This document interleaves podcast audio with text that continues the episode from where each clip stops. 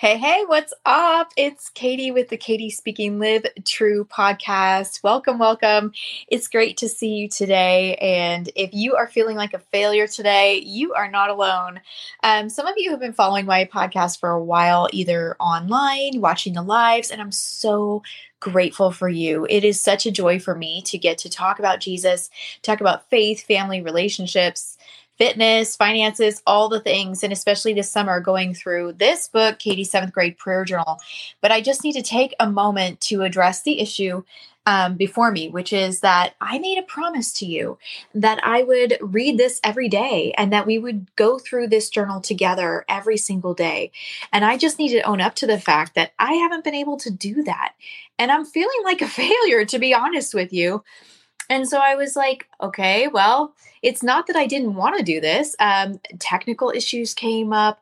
Um, you know, our family's in such a financial situation that there's a lot of unpredictability happening in our lives. And we just don't have the financial stability that allows for us to be like, oh, yeah, I know what we're doing every day. Because you know, some of you know I'm Ubering. Some of you know I'm doing speaking events. Some of you know I just went on the road with my husband to get a taste for life um, on the road again as a commercial truck driver. And I'm I'm literally trying everything while also holding on to the call that I believe God has for me, um, which is to speak hope, truth, and life through my writing and speaking.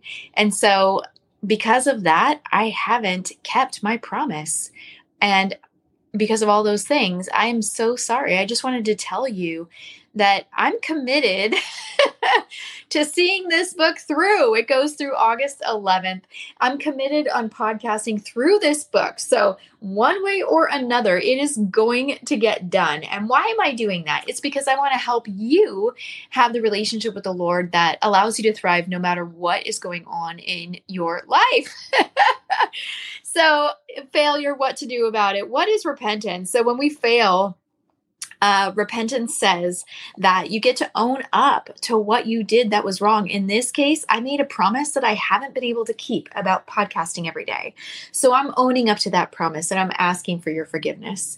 And then the next part of it is, you know, I'm not going to be able to commit to doing a podcast every single day through this book, but I am committed and I am able to barring an act of God, I am able to continue reading through these daily entries. So I will get through this book one way or another, inspiring you to journal your prayers every day. And in so doing, I hope to make what was wrong right.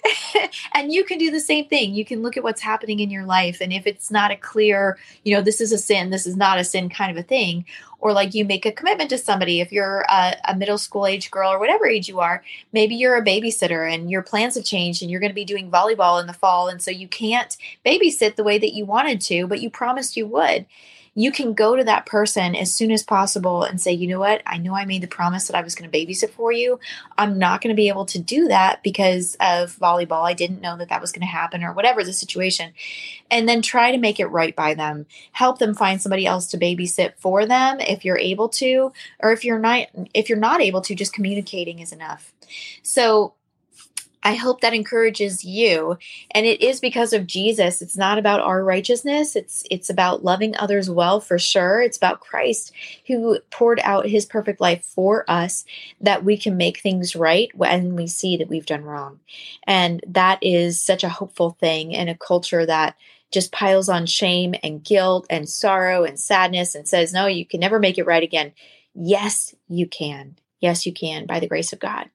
So I hope that inspires you and your life. Um, but I did need to communicate and just say, I'm sorry that I haven't been podcasting every day um, I will continue to podcast and I will continue through this book until the series is complete, which the last day in the book is going to be labeled August 11th. So if you're if you're wondering how long the summer series is going to last, it's going to last until we get through August 11th in the book, Katie's seventh grade prayer journal, and you can get it at Katie's seventh grade prayer. But let's turn our hearts toward God and let's take some moments to laugh and be real as we read together from July 24th, 1992. It says this Today was an interesting change. I was planning on going sightseeing with Graham and Dolly, my cousin, but I guess I was tired when Graham came in to get me this morning. Anyway, I'm glad I didn't go because when I got up, I got mail and Siri, uh, I'm sorry, and I saw Mary outside. I got a later letter from date. I cannot speak. Let me try this again. you're watching live. You're like, what? It just happened. Hold on. Let me try again.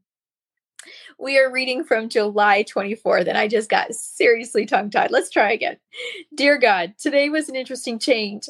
I was planning on going sightseeing with Graham and her cousin Dolly, but I guess I was tired when Gran came in to get me this morning. Anyway, I'm glad I didn't go because when I got up to get the mail, I saw Mary outside. I got a letter from Jamie Davidson in San Diego and invited Mary to come over. Mary and I put our hair in hot rollers. Then we made shakes with fruit and vanilla. It was fun making them. They tasted really good too. Then we started to watch a movie, but it got really boring. Then Molly came over. I'm sorry, but I don't really like her. She never says anything interesting and she's kind of annoying. I gave Mary some stuff I didn't want anymore, and then Molly wanted to have it. Now I want to um, give both of them something, but I also have to give something to Molly and Joanna. Joanna is the mom of the Kelly family. I don't mind giving all of them stuff. It just seems like it's a must do, and that kind of takes the fun out of it. Anyway, I had a nice time visiting with Mary, nevertheless. I think I'll get up early tomorrow so I can go to the airport with Graham and Dolly. Please help me to wake up refreshed. Also, I wrote a long letter back to Jamie Davidson. I'm pretty sure it was three pages long. Thank you. Thank you for letting me have a nice day. I ask that you help me have a good night's rest and get something else in the mail tomorrow. Please protect me and everyone I know from evil. In Jesus' precious name I pray. Amen. P.S. I'm not going to church with Mary's family. I'm going to go to Graham's church. The end. So that was July 24th, 1992. And the reason we are reading through this is just to inspire you to pray about everything. As you can see, we prayed about hot rollers, vanilla shakes, getting mail, the annoyance of a neighbor, all the things. But I hope it really, truly does encourage you to have an authentic, passionate relationship with Jesus. Have a great rest of your day, and I'll see you next time.